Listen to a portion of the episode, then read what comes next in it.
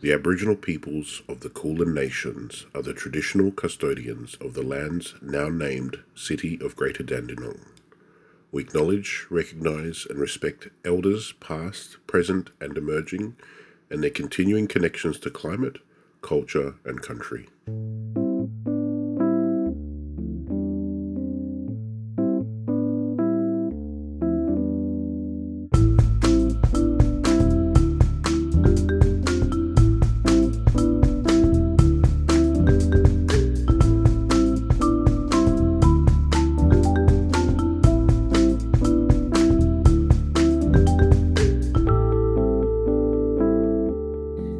The Open Book Podcast, books, events and conversations with the team at Greater Dandenong Libraries. I'm Mina, and in this episode, Lee and I talk about Salt, Fat, Acid, Heat by Samin Nosrat. Trent interviews our new Children and Youth Services librarian, Sarah. Susie curates a book match list for a patron that enjoys suspense, thrillers, fantasy, adventure, crime and mystery genres. Emma gives us a programs update. Fiona reviews the movie Mary Shelley, and Lauren reviews Y: The Last Man, a graphic novel series by Brian Vaughan. Check out the show notes on the website to find links to everything we talk about in this week's episode. Hi everyone, my name's Mina, and today I'll be talking with Lee about Salt, Fat, Acid, Heat, a cookbook by Samin Nosrat. Hi Lee, how's it going? Good, how you doing, Mina? Yeah, pretty good. Can you tell us a little bit about the book?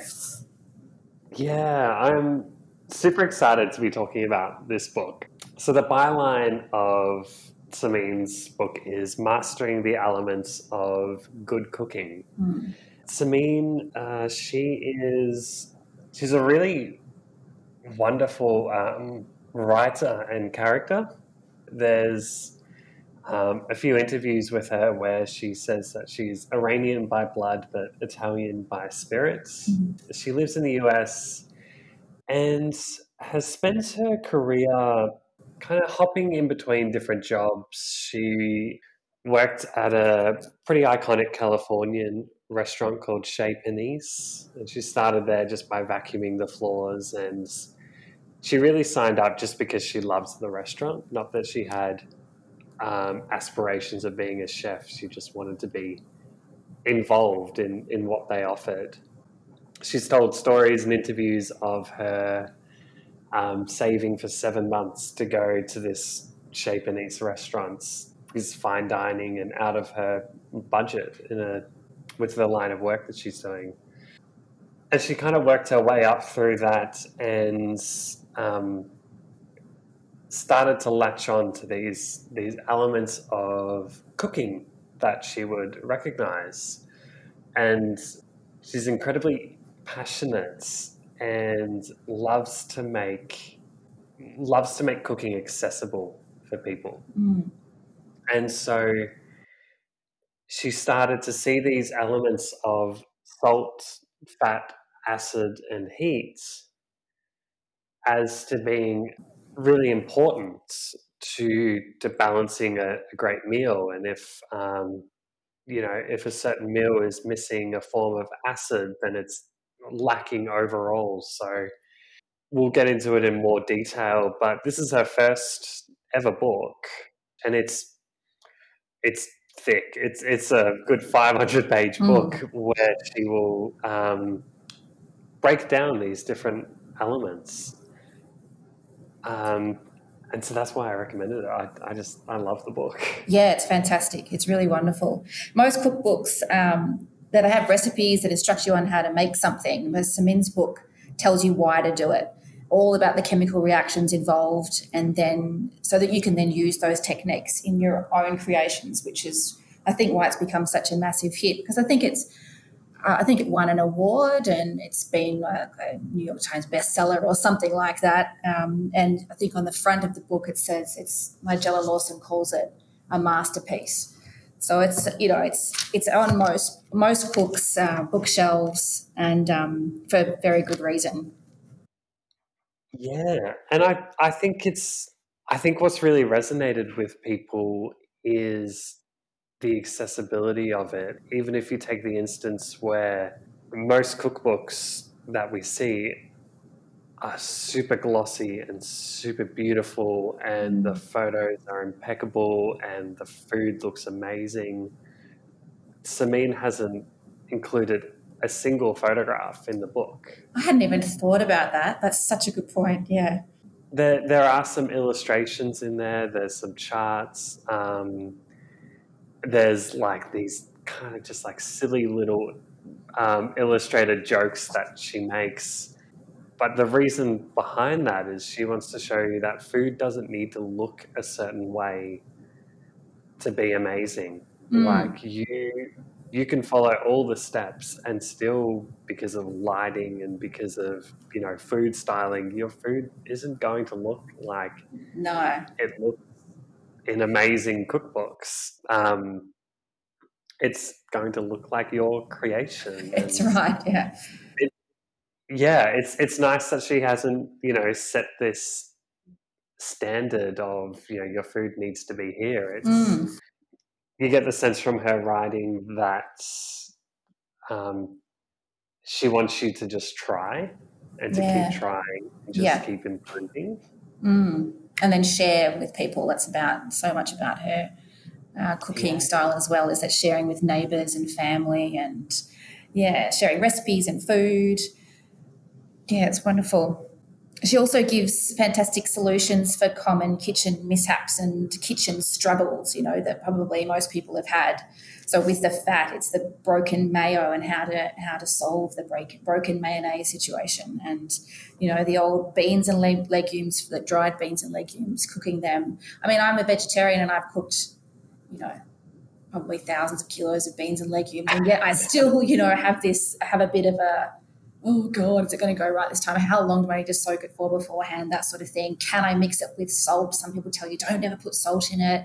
Um, and she gives this wonderful description of how, you know, fail-safe beans and legumes. It's just wonderful. So it just means that you can go out and create your own masterpieces without, with, with, with little techniques and um, with a bit more security, like confidence, I guess. Yeah.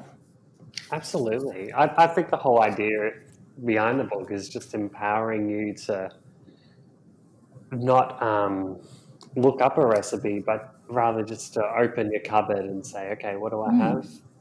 Yeah. I can make something out of this using those those four elements. That's right. I've been identify those those four elements, um, looking at your cupboard, and then go, okay, I need one of those, one of those, one of those, or maybe a few if I've got them, and then I can make something wonderful out of whatever there is. Yeah.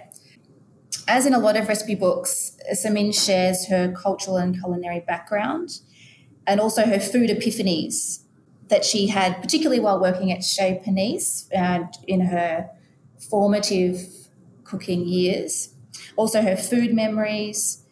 And what she does so well in this book is all those stories, even with all those stories there and those um, moments that she shares, there's a space that she leaves the reader to create with her own techniques, as we were saying, and leads you to your own epiphanies. And I think and it sort of reminded me of things that I kind of had realised but hadn't been able to articulate, really. It was like knowledge that I had but hadn't been able to articulate. So I was having little memories of when a friend of mine made me a vegetarian bolognese and I was blown away by how good it was, because that's often something that can be pretty bland. And she said the secret was um, balsamic vinegar. And I was like, oh, wow, okay. So I knew that that, worked, that, that that worked and that that was what that needed. But in my head I hadn't gone, oh, that's an acid and it needed to go into that dish. And so this book really was able to articulate some of those, you know, those moments and memories and things that you have around food, which is another reason I think it's just wonderful. It's exactly right. And then on the flip side, it makes me think of kitchen disasters, and this book has just explained what went wrong and why I always was, um, for example, with salt, why I was always so against my parents boiling vegetables as a child. Mm. And because I would just like, oh, my God, this, this is disgusting. yeah. um, and then I remember going to a friend's house and having, like, roasted broccoli and being like, this cannot be the same vegetable. vegetable yeah. this is good. Oh, yes. But it would all just be because, um, you know, so, so often my parents would would would boil the vegetables without using any salt. And mm. as Samin explains, when you uh, when you are boiling vegetables and the water's unseasoned, the food, whether it's like a green bean, uh, which is the one she uses as an example, mm. will sense that the water is unsalted and will send out its own minerals to try and establish like an equilibrium. That's right, yeah, yeah. Mm. And when you properly season the water, it doesn't need to do that. That's right, yeah. Ends up tasting more like itself, more like a green bean because yeah. it's salted in the water. And it's so wonderful, yeah, what a moment to realise those things. I think as well because the way she describes, you know, the way she uses handfuls of salt in the water for, for green beans or broccoli or whatever, but saying that, that not all that salt gets gets absorbed by the vegetable. You don't end up eating all that salt. That's not what no. you're going to ingest. It's just there to, like you say, enhance that vegetable's flavour. And and so people, I think, have, have been under the the mistaken idea that you're going to end up ingesting all of that salt and it's going to be really bad for you. But yeah. it's, that's not what it's doing at all. So this, yeah, this book just turns around a lot of that mythology that we've all had around cooking and that we just pick up from probably mostly from our parents and then friends and, yeah, I guess just um, a lot of assumptions we make as well. And even the, um, like I very much grew up with the idea that salt equals, you know, bad. You, yeah. it's, it's so bad for you, so yeah. of course you should never touch any salt. But salt naturally occurs in so many, so many different things. That's right. Yeah, you know, different meats, parmesan, anchovies, garlic, different sauces. I mean, salt is much more than the thing that's on the table that you add at the end of the meal. That's it. Yeah, yeah, and it just enhances the pleasure of eating. So it's, for that reason alone, is. It's a wonderful thing. I, I think that's that's one of the things I really enjoy about Samin's writing is that you really get a sense of how much joy she feels when talking about food mm. and when talking about cooking and just and, and getting the most out of your ingredients. She also, speaking about her enthusiasm and her character, she also does a, a podcast with um, the host of the podcast Song Exploder. His name's Hrishi, and you would have to forgive me for not remembering his full name right now. But he, um, but they have this wonderful podcast called Home Cooking, which you and my sister sort of put me onto actually, and they started that during the first lockdowns in America last year in March, in March twenty twenty, and they and they have a wonderful connection, the two the two of them. They're really good friends, so they have that fabulous rapport and they laugh, and she laughs hysterically about everything, which I just love. And like you were saying, he's got he has all these terrible food puns which he just peppers throughout the um, the, the shows. And which she's always just sort of giving him hell for, which is just wonderful.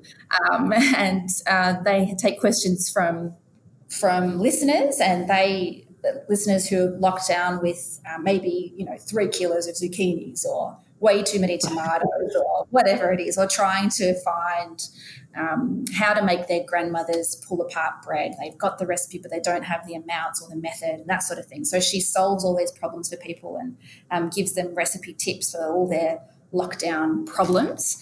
Um, and yeah, her her her passion for food just comes through incredibly, and especially for sharing that with other people. Um, it's just wonderful. I highly recommend that to everybody. It's called Home Cooking if you want to look that up as well. And just even for Hrishi's puns, it's worth listening to. I mean, it's, yes. um, it, it's, it's I, I've thoroughly enjoyed listening to it while, yeah, while, while we're all in lockdown last year. Yeah. Yeah, it's it's it's quite infectious, her her passion. Yeah, and absolutely. It, yeah. it makes you want to be a better cook, and it's there's just no ego involved. That's right. In it. Exactly. Very, that's that's so true. Without that ego, it really does help you. It does inspire that confidence in you. You don't have to live up to anything. It's just the experimentation that we're that we're going for, which is wonderful. Yeah. Um, speaking of which, a couple of things that came up in their podcast. I'm not sure if they're in the book, but they're all um, well, they're both.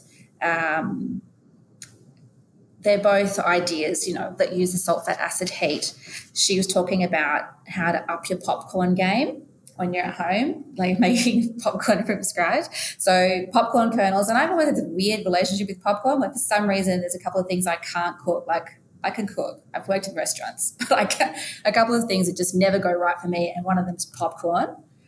It always just burns. I don't know what I'm doing. I don't know why that happens to me. I, well, I do now, actually. So Min fixed that for me. But also, are these, um, hey. Are these like the, the microwave packets? No, no, just corn kernels. Like, like yeah, yeah, with, okay. with some. And usually I use I used olive oil in a frying pan, you know, with a lid. Um, and, yeah, it just it was one of those things. And I was like, well, I hope this goes well. Don't know what I'm really I'm doing, you know, and it should be so simple. Um And she said use coconut oil. It's just a better oil to use at that heat.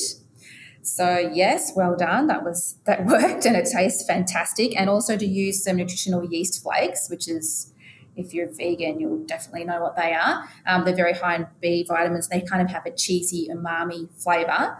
Um, and then and then with salt as well. And oh, they, were, they were amazing. That popcorn was incredible. It was like fluffy and didn't burn at all. And I was like, oh, this is just fantastic. And because I was listening to her during um, the beginning of our little five-day lockdown just recently, I was just sort of pottering around in the kitchen. So I also made um, a soup, really simple soup that she talked about as well, which was just peas, tahini for the fat, coriander, salt and pepper, and a bit of lime, and you just you just put it in the um, in a pot, and then you blend it. Oh, and it was fantastic. So anyway, they were my two adventures with Samin's recipes. So I suppose we should talk about the, the, the format of the book. It mm. starts with the four chapters of salt, fat, acid, heat. And then after that, it gives you um, the rest of the half of the book is uh, certain recipes and certain uh, cooking methods and techniques that, that complement those four chapters. Mm. But I would say that there's almost just like there's almost just like a thousand recipes in mm. this book, mm. and it's not expecting you to kind of go through and cook them all, but there's so many variations, and even in the earlier chapters there would be, you know, how to make mayonnaise and yeah um how to properly uh like blanch ingredients, and that's right, how to dice an onion, how to yeah. cube and slice and all sorts of things as well, those kinds of techniques as well. And there, there is a part in the book where she um, has made this wonderful chart that is like, what should I cook tonight? Hmm. And the first question is, have you read the entirety of this book?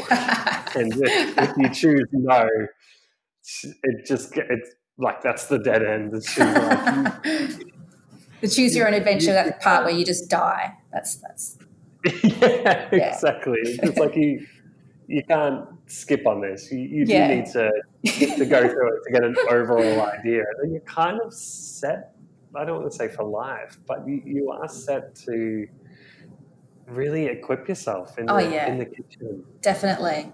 It's got to be one of those books that you could give to anybody, no matter their level of the cooking level they're at, and especially and a beginner, it would just be fantastic. Someone who's just moved out of home, um, yeah. well, don't buy it for them, borrow it from the library.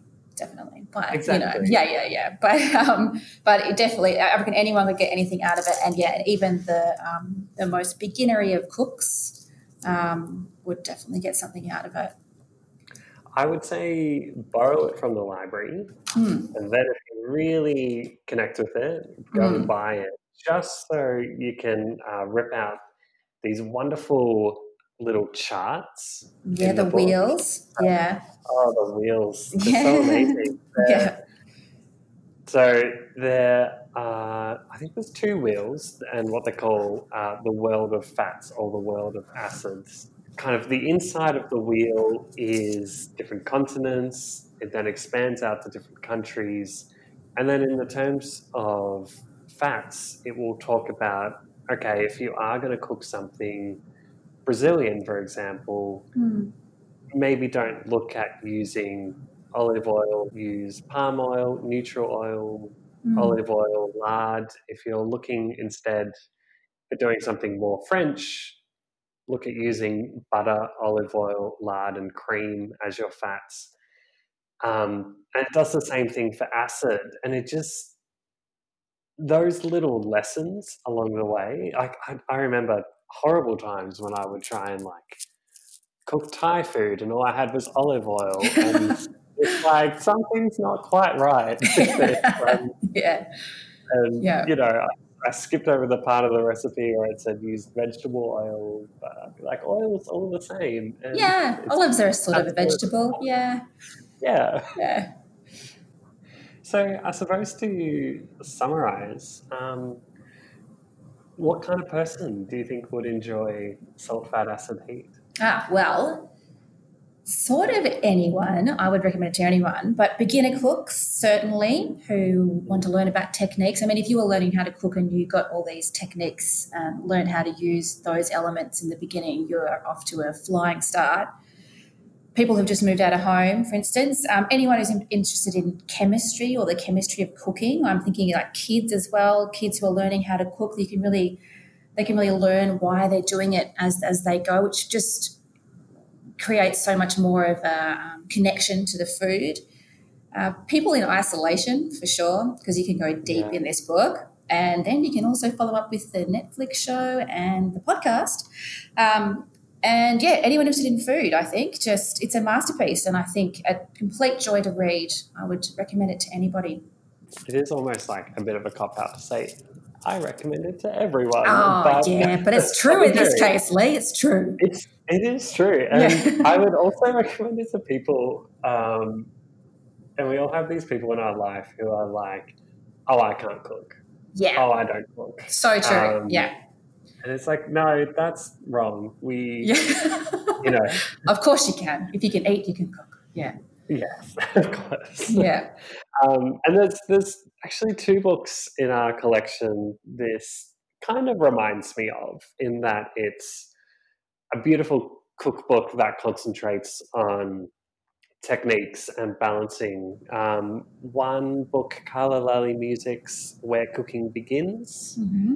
Carla talks a lot about uh, just cooking techniques and introduces you to things like pan roasting and just mm. gives you this idea that that once you know these techniques, then the ingredients don't so much matter. It's it's about you just balancing flavours and then using these techniques to to get them to a, a very satisfying texture. And um, another great title for, I suppose, planning out bigger meals is the new one by Skye McAlpine. She's put out a book called A Table for Friends, The Art of Cooking for Two or Twenty. Mm. Um, and that just talks about meal planning and balancing different dishes. Um, oh, yeah. wow, yeah. To make a complete dinner party kind of thing. Wonderful. Thanks, Lee. Uh, so that was Salt, Fat, Acid, Heat that we spoke about today by Samin Nosrat. Um, we have it in the library, obviously. And thanks for listening. Thank you.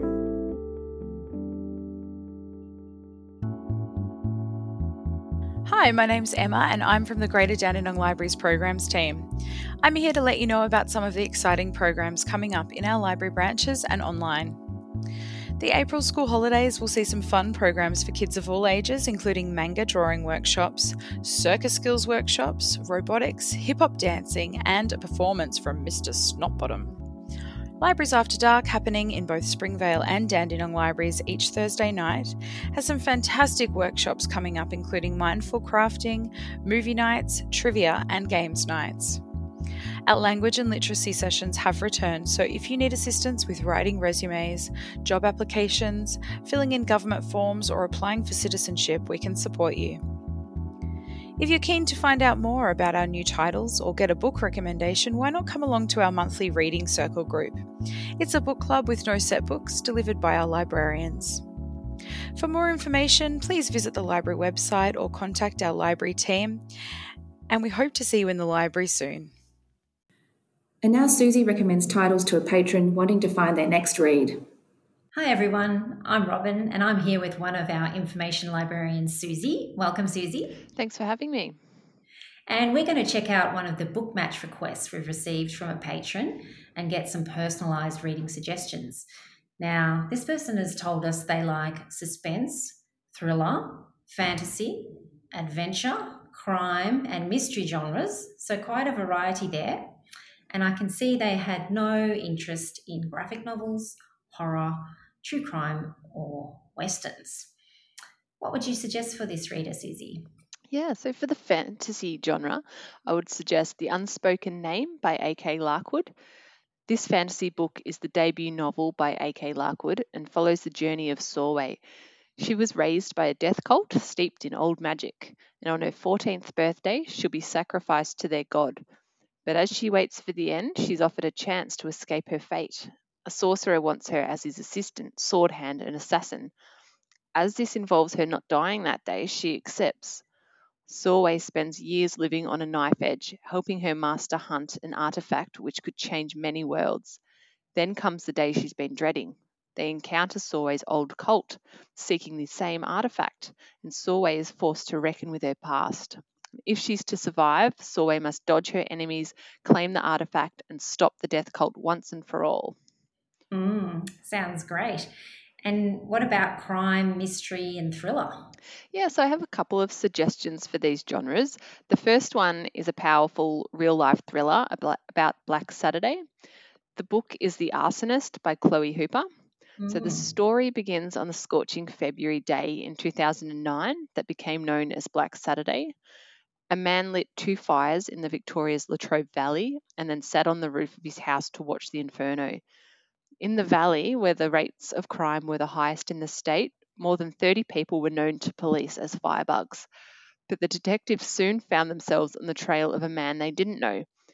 So The Arsonist takes readers on the hunt for this man and inside the strange puzzle of his mind.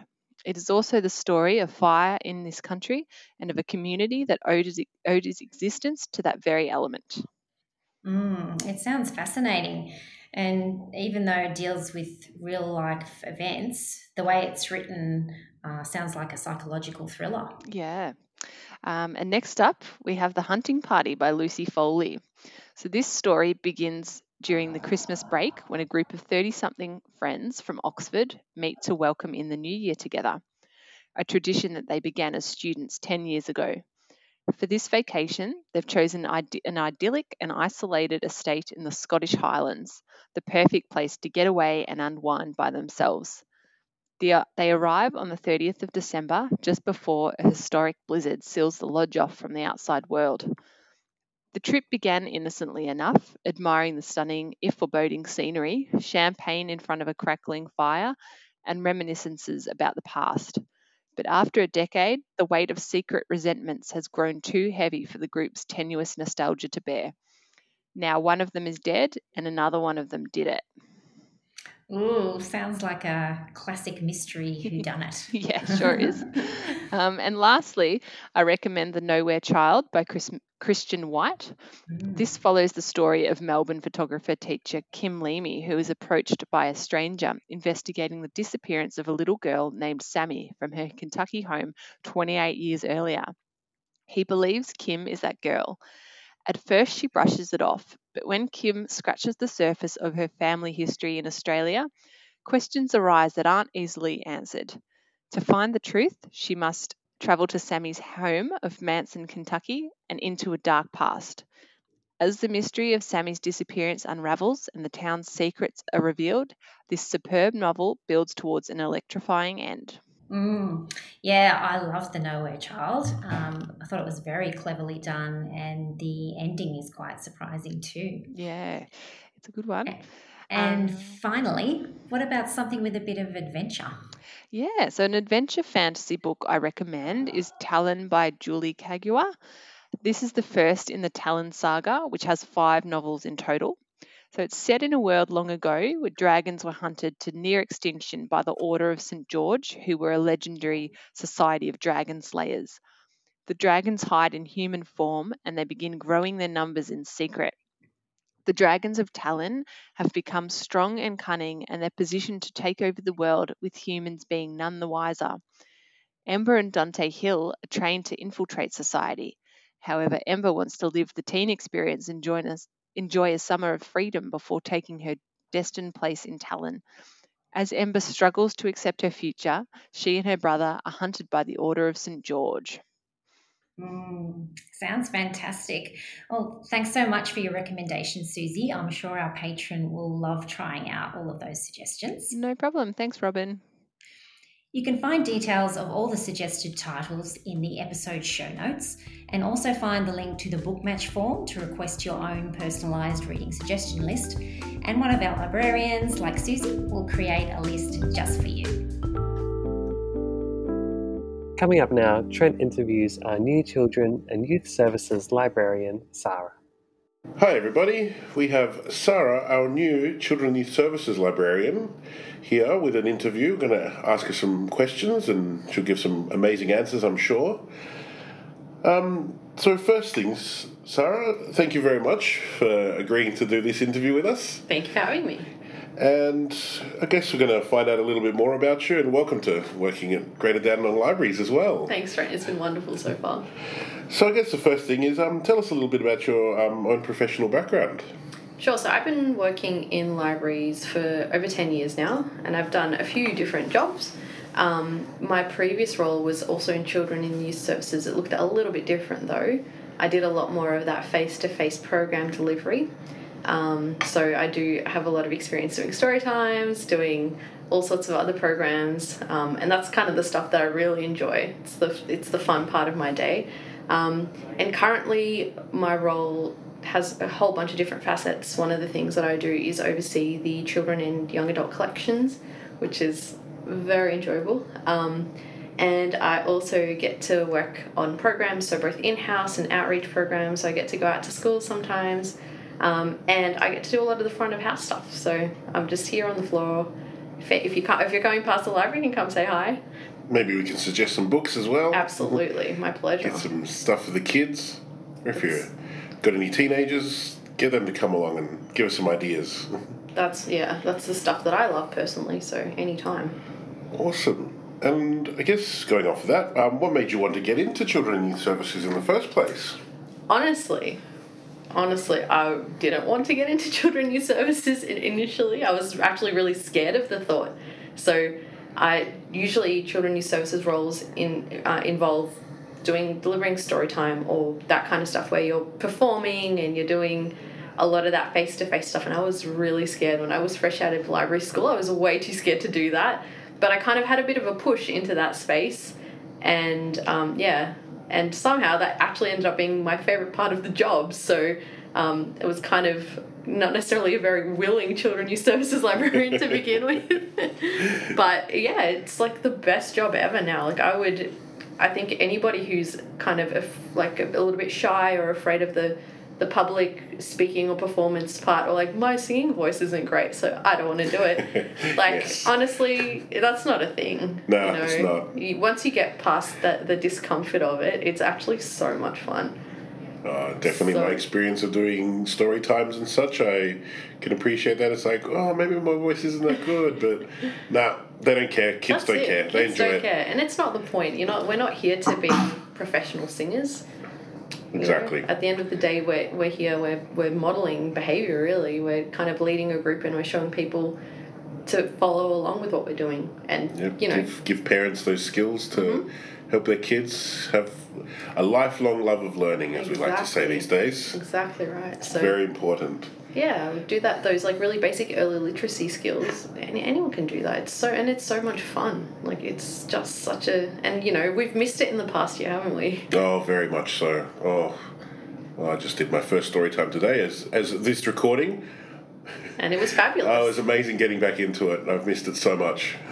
Absolutely. But, you know, like, honestly, my favourite part of the job is working with children and young people and their families. Like, that's yeah. that's why we do this, right? How many years have you been doing this? So, Children Youth Services, um, six years. Wow. This is my seventh year. Yeah, I know. That's amazing. Time flies, you know. Oh, it really does. It's fantastic. Yeah, it's great. And you get to kind of, especially when you do it, delivering a lot of the early years programs, you get to know people so well. You meet someone and their child, and their child might be, you know, a newborn. And mm-hmm. next minute they're in primary school and then onto, you know, it's, yeah, it's well, amazing. Getting married and having their own kids exactly and bringing right. them to story time. It's the cycle. Oh, and that's a wonderful thing to experience. It sure is. Makes you a little old, but, you know, that's... offset very much by the joy it brings you. It's it's worth it. It's absolutely worth it. I guess they're going off of good stuff. Mm. What might be some of the challenges that these roles have given you, whether mm. in the past or mm-hmm. coming here now with us? Yeah. Well, to be honest with you, probably the biggest challenge is like the obvious one, which is COVID. Of this course. This past year has just been full of challenges. So trying to do all the wonderful things that we do and adapt them to a like socially distant or online environment, that's been such a big challenge. Um, so with the program stuff, that's had its own challenges. And then even with with the collections, it's, it was actually pretty easy to transition with like our ebooks and audiobooks and that sort of thing. That was great. We got more usage, you know, mm. people people were at home. You can download those, yeah. stuff. Yeah, it's awesome. But um, it, it was tricky even with getting books in because so many supply lines were cut off and, you know, publishers just weren't publishing because you physically couldn't do it, especially um, locally or wherever there were lockdowns. So, you know, those have been the biggest challenges. Um, probably predating COVID though, like prior prior to this, I'd say the biggest challenge in my space in terms of the collections has been um, challenges around curating a diverse collection. So... Yeah. Especially if we're looking at Australian content, especially if we're looking at Australian publishers, to be able to find, you know, local and relevant content that's own voices. So own voices basically means that it's written, um, it's written or it's created by creators who are speaking authentically to their experience, whether that's like, you know, their their experience as a person of colour, their experience as a disabled person, et cetera. Um Yeah, so it's it's tricky to find books like that in Australia, and I think it's becoming less um, less difficult, which is that's great. That's good. Oh, yeah. good. I thought you were going yeah. to say less. No, less, no, no. Less of the publishers are doing that. No, no, that's a good thing to hear. opposite, opposite, opposite. It's it's getting better. It's definitely getting better. But honestly, in Australia, we're a bit behind. We're a bit behind the game compared to some other places. I guess that's a good point. Maybe I can bring up and plug this here. We've just recently noticed we've got a Hindi collection of, of graphic novels. Like, did you have a yeah. part getting those? I, no, I just saw them two days ago as well. They've oh, just wow. appeared. Yeah, it's like wonderful. Junior graphic novels. Yeah. And in Hindi, and I yeah. was like, some of them were in English and mm. some of them were clearly in, is it Sanskrit? Is that the language? Oh, I'm not the, the, sure. the script? I think Hindi is the language, and maybe that's the name of the script, I'm not entirely sure. Pretty sure, but yeah. I might be wrong. I apologise profusely. I hope maybe that's taken out. We could do some research on that one. Um, yeah, look, it's... In terms of, yeah, Australian publishers, we have some challenges. They're, like, the only publisher I can think of that comes to mind that has done amazing work is an Australian publisher called Magabala Books, mm-hmm. and um, they're Australia's leading Indigenous publishing house. In fact, they're the only one that I'm aware of. There might be others that um, aren't as prominent, and they, they do amazing work. But that's that's the kind of minority. We don't have so much stuff available in that space, yeah. um, and that's probably one of our biggest challenges. Yes, and I guess also with Greater Dandenong being one of the most diverse communities in absolutely. The country, it's just going to increase that challenge. Yep, absolutely. But and it's, you know, it's always something good to do, though, the fulfilling nature of that work. That's right, and I think, you know, as as time goes on, publishers kind of do tend to understand the value of that work. So it's like overcoming all the barriers to ensure that we can create or, or you know, curate a collection that is relevant to our community yep. and that represents our community. You know, that's that's the kind of the core of what I what I want to accomplish here. Oh, wow. That sounds like you got your work cut out for oh, you. Oh, absolutely. It's going to be a lot of fun having you here. Thanks, Drew. We'll take on all the ideas and hopefully we don't explode your brain. Oh, it's it's fun. It's, it's okay to explode a little bit. Share these ideas. That's what it's all about here. Um, I guess some more lighthearted questions. We can have a bit of fun yeah. as we're wrapping it up. Um, what sort of books do you actually like to read, and what are you th- what are the things you're reading at the moment, oh, if anything, gosh, yeah. if you have the time for it, I guess? Yeah, no, right. Um, okay, so I love to read, like, just anything, really. I'm I'm pretty um, open-minded to what... And, I, in fact, I try to read as widely as I can because it's easy to kind of, like, really get into a niche.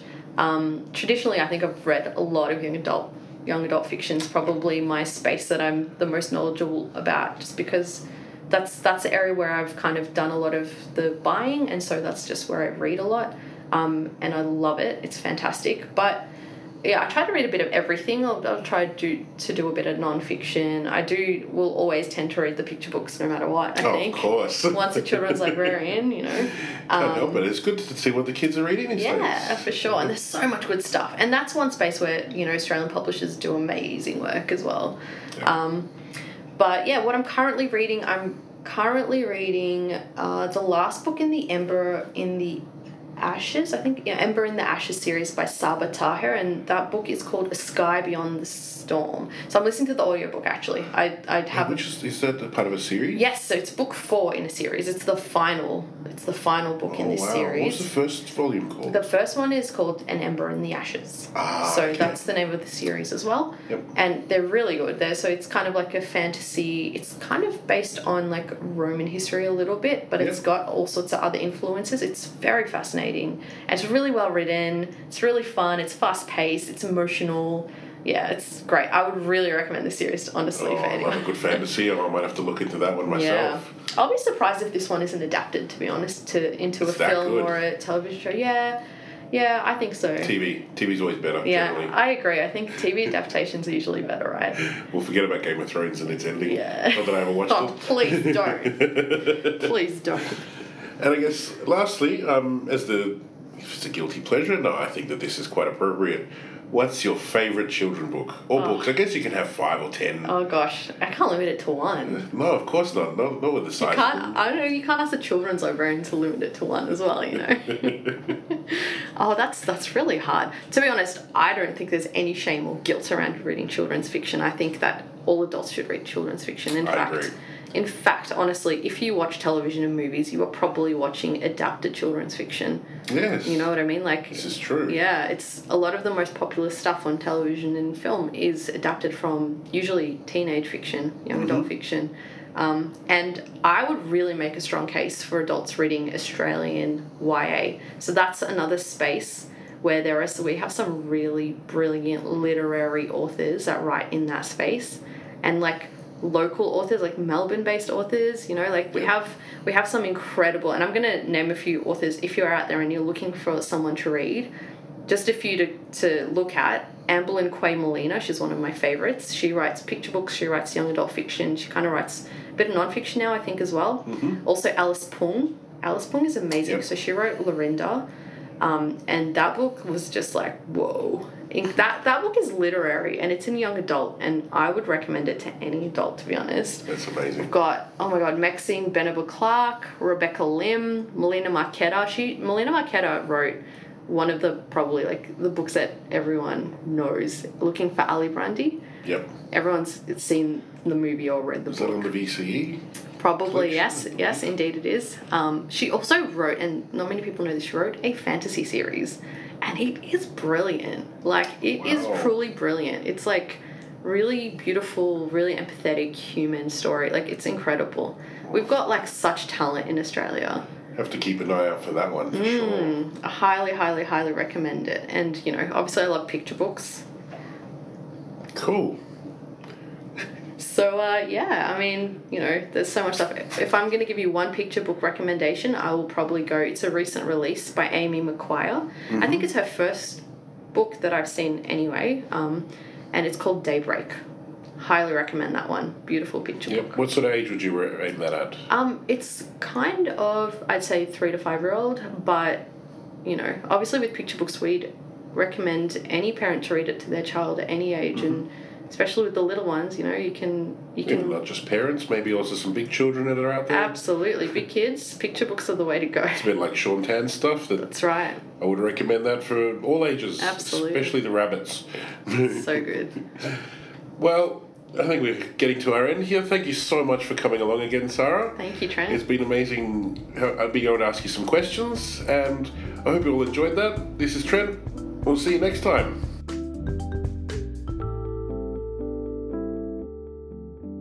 Coming up now, we have two reviews from staff members, Fiona and Lauren. What happens when everything in the world with a Y chromosome suddenly and violently dies? Why the Last Man by Brian Vaughan tells the story of Yorick Brown, a kind but lazy wannabe escape artist, and his capuchin monkey Ambersand in the societal collapse that follows the death of half of all life on the planet. But what happened? Why was he spared? How will he survive in the new version of humanity, aware of its fast approaching extinction? Full of interesting characters, including the militant daughters of the Amazon, a ninja, and the mysterious Agent three five five, Yorick finds himself in the centre of conspiracy theories, doomsday predictions, and murder attempts, all while trying to solve the mystery of the end of the world. I enjoyed this comic immensely when it was first published. The setting was unique, the characters relatable. Anyone who was interested in the collapse of society, new world orders, world-spanning mysteries, and themes about being alone and an outsider will enjoy it too. It has an excellent and realistic art style and is a mainstay of must-read comic lists. I recommend it for anyone who enjoyed The Boys, Preacher, Saga, Invincible, or Ex Machina. My name is Fiona, and I've just finished watching Mary Shelley.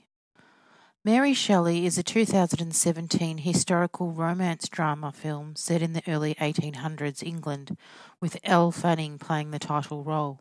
It tells the story of sixteen-year-old Mary Wollstonecraft Godwin, who writes passionately to try and find her own voice. Mary meets famous poet Percy Shelley, and they begin a love affair that breaks the boundaries of polite society. At sixteen, Mary elopes with Shelley, bringing her sister with her to London. She becomes pregnant and has the argument with Percy throughout the story of what constitutes a true marriage, whether it involves extramarital affairs. Mary is adamant that her commitment is solely to Percy, and they remain together, even though they lose their child. In an infamous meeting, Mary, Percy, and Mary's sister join the poet Lord Byron, who is outrageous and flamboyant, and they spend several days together at Byron's Geneva house, intoxicated with wine, love, and poetry. On a wild, rainy, thundery night, Byron sets them the task of a competition of who can write the best ghost story. It is here that Mary finds the inspiration for her classic novel Frankenstein. She is influenced by the theatrical process she sees of galvanization, or bringing a dead body back to life through electricity. She finishes the classic story and proves that she is a woman capable of experiencing love, betrayal, and loss. Her outstanding work of fiction is endorsed and published by her father and by Percy. Percy and Mary's marriage continues until Percy's death, aged twenty-nine. Mary Shelley's Frankenstein, a modern Prometheus, goes down in history as one of the first Gothic science fiction which will influence writers for many years to come. If you like stirring historical dramas about love and literature, you will love Mary Shelley as I did. This D V D is available from C G D Libraries. Thanks for listening. You can check out the show notes for more information on all the items we mentioned in the podcast. And you can place holds on them via the Libraries Victoria app or at our website, greater dandenong dot vic dot gov dot a u.